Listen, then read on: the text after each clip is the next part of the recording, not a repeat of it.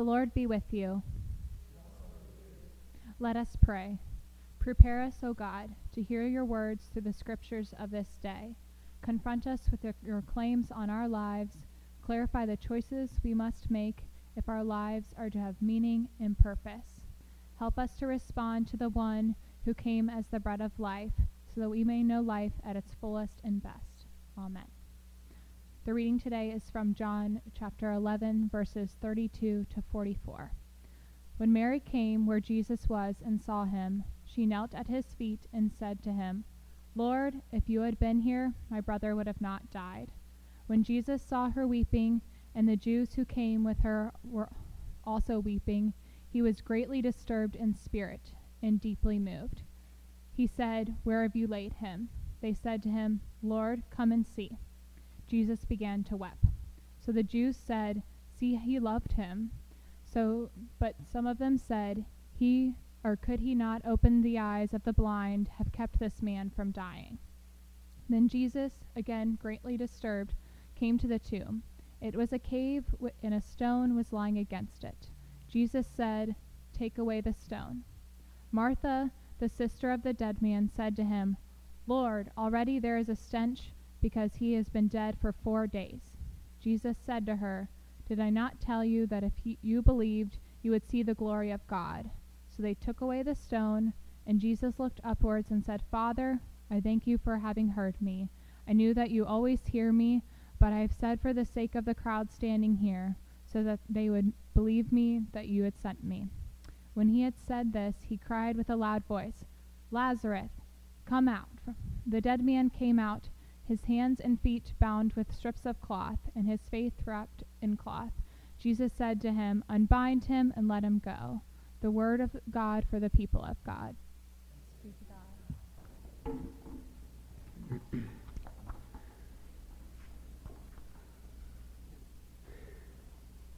On Saturday, October 27th, we witnessed another mass shooting in our country. Eleven souls returned to God, gunned down by an anti Semitic man with an assault rifle. Prior to the mass shooting, uh, we witnessed a dozen prominent politicians um, who were targets of assassination attempts by mail bombs. A fairly horrific news cycle. And yet, even a hurried glance at international news illustrates stories just as horrific. Dozens dead in eastern Syria, millions starving in Yemen, widespread killings and kidnappings and communal violence in central Nigeria. It goes on. In the midst of life, we are in death.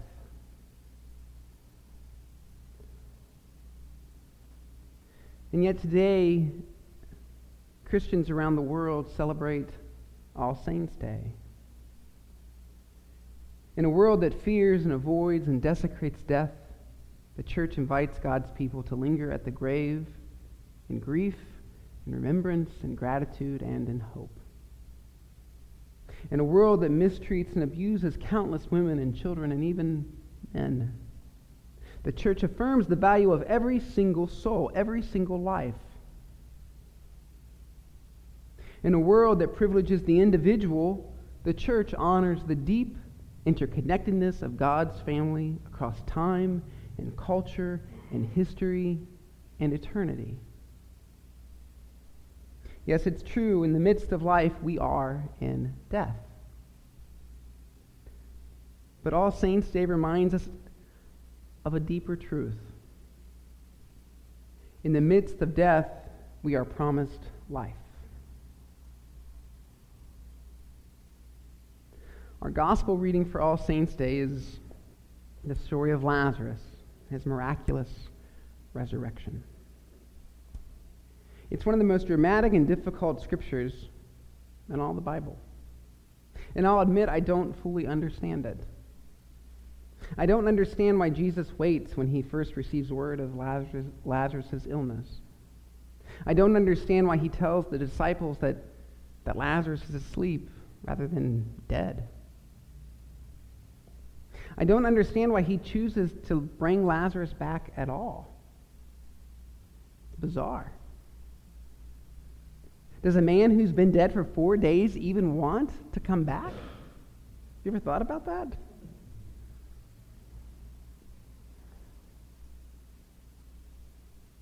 And I definitely don't understand why Lazarus virtually disappears from the gospel. Once the grave clothes fall, we never hear from him again. The story is shrouded in mystery. It's difficult to understand. However, today I cling to the two words in the narrative I do understand. Jesus wept. Jesus wept. For me, this is the heart of the story. It's the point of intersection between the divine and the human. Grief takes hold of God and breaks God down. Jesus stands at the grave of his friend and weeps. Tears, I know. Tears, you know. Grief, I understand. Grief, we all understand. It has taken me a long time, though, to appreciate Jesus' tears in this story. When I was younger, I didn't understand why Jesus cried. Why is he crying when he knew that Lazarus was about to come back to life? Seems like a waste. why mourn when life is just around the corner? And when I was in seminary, struggling to find my footing and my voice, I didn't understand why Jesus cried after intentionally staying away. He's dead because you stayed away. And like some of the onlookers in today's lesson, I responded to Jesus' grief with cynicism and disapproval. Could not he who opened the eyes of the blind have kept this man from dying? Well, yes. Yes, he could have. He didn't, but he could have. Over time, though, I've come to cherish and depend Jesus' tears. Perhaps even more than I cherish the miracle that follows them. And I believe those tears teach us about God's intent. God's intent for our living, for our faith, and for our dying. When Jesus weeps, he legitimizes human grief. His brokenness in the face of Mary's sorrow, it counteracts all forms of Christian achievement that leaves no room for lament. Yes, resurrection is around the corner, but in this story, the promise of life doesn't cancel out the essential work of grief. When Jesus cries, he assures Mary not only that her beloved brother is worth crying for, but also that she is worth crying with. And in this moment, through his tears, he calls us into the holy vocation of empathy.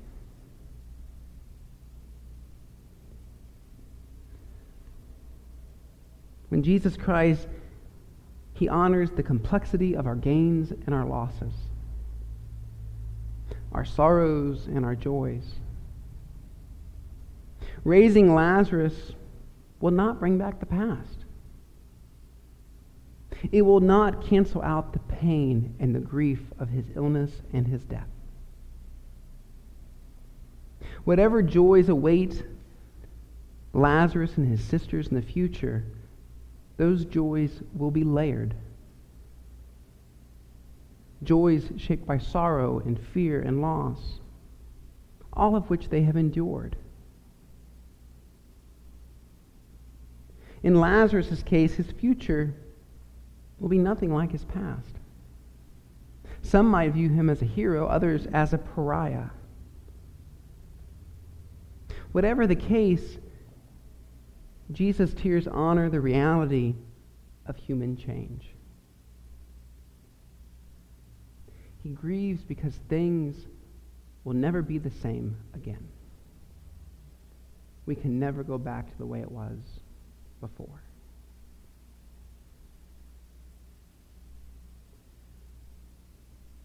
When Jesus cries, he honors the nuances of faith. He recognizes that all expressions of belief and trust come with emotional baggage. We all have emotional baggage. Martha expresses deep resentment and anger at him. And in the next breath, she illustrates trust in his power. Mary blames Jesus for Lazarus' death, and she is right to. But she does so on her knees in a posture of belief.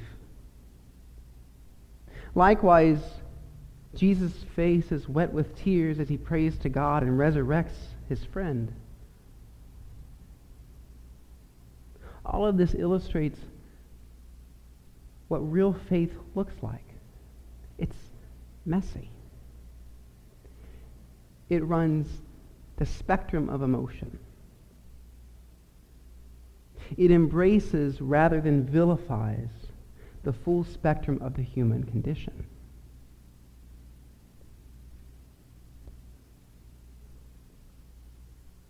I believe when Jesus weeps, he acknowledges his own immortality.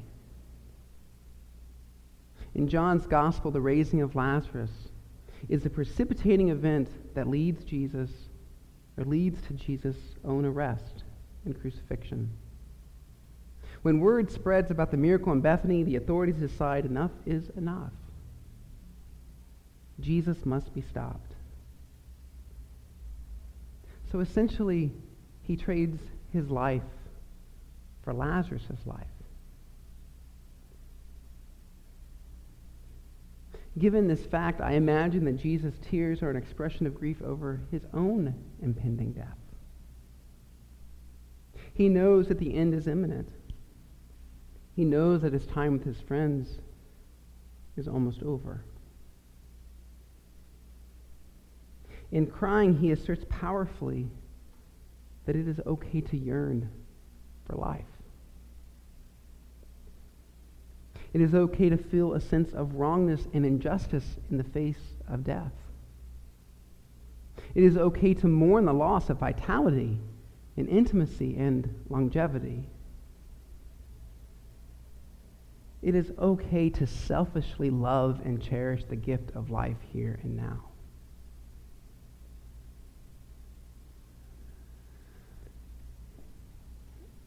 And finally,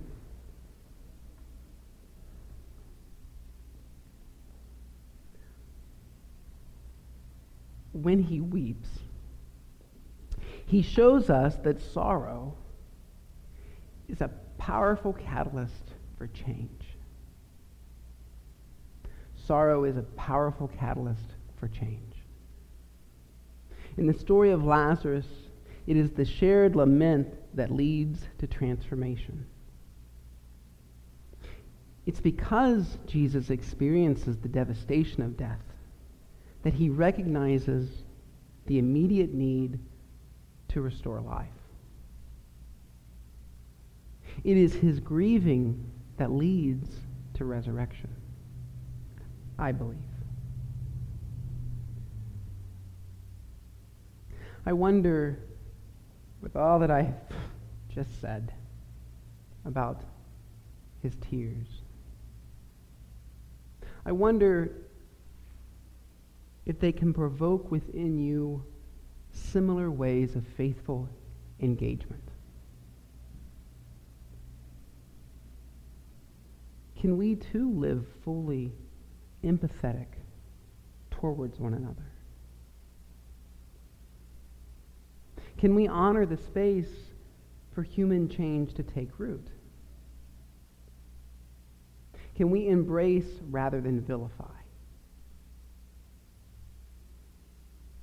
Can we be stewards of all, of all life? Can we permit our sorrow to inspire us to change the world? I wonder what breaks your heart?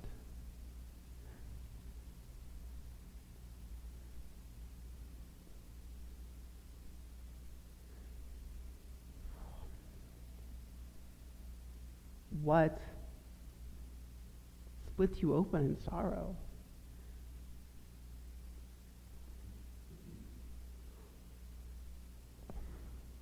What enrages you to the point of breakdown?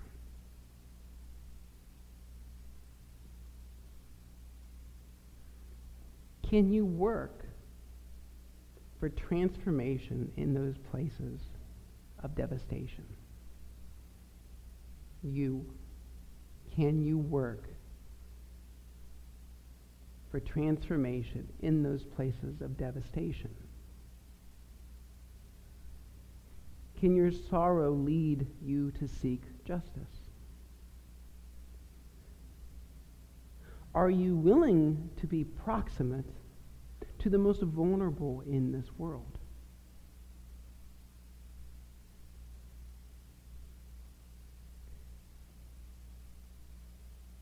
This day, we gather to honor and remember our saints, those who were a part of our story and those whose stories we only know through the lives of others. We also this day cast a vision for our future as a community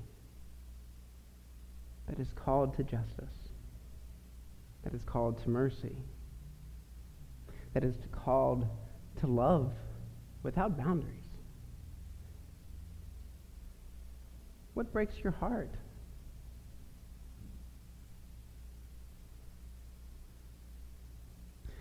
I believe that Jesus' honest expression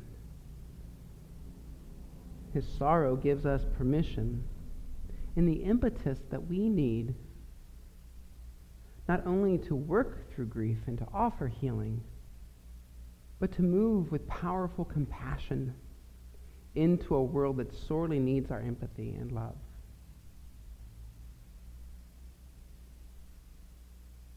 We are in death.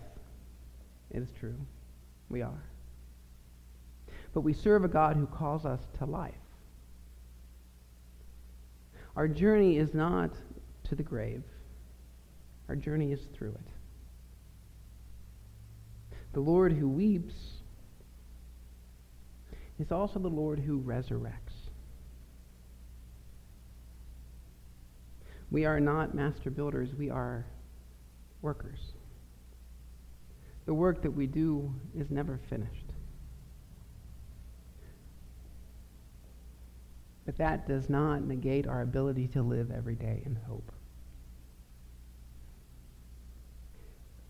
Thanks be to God.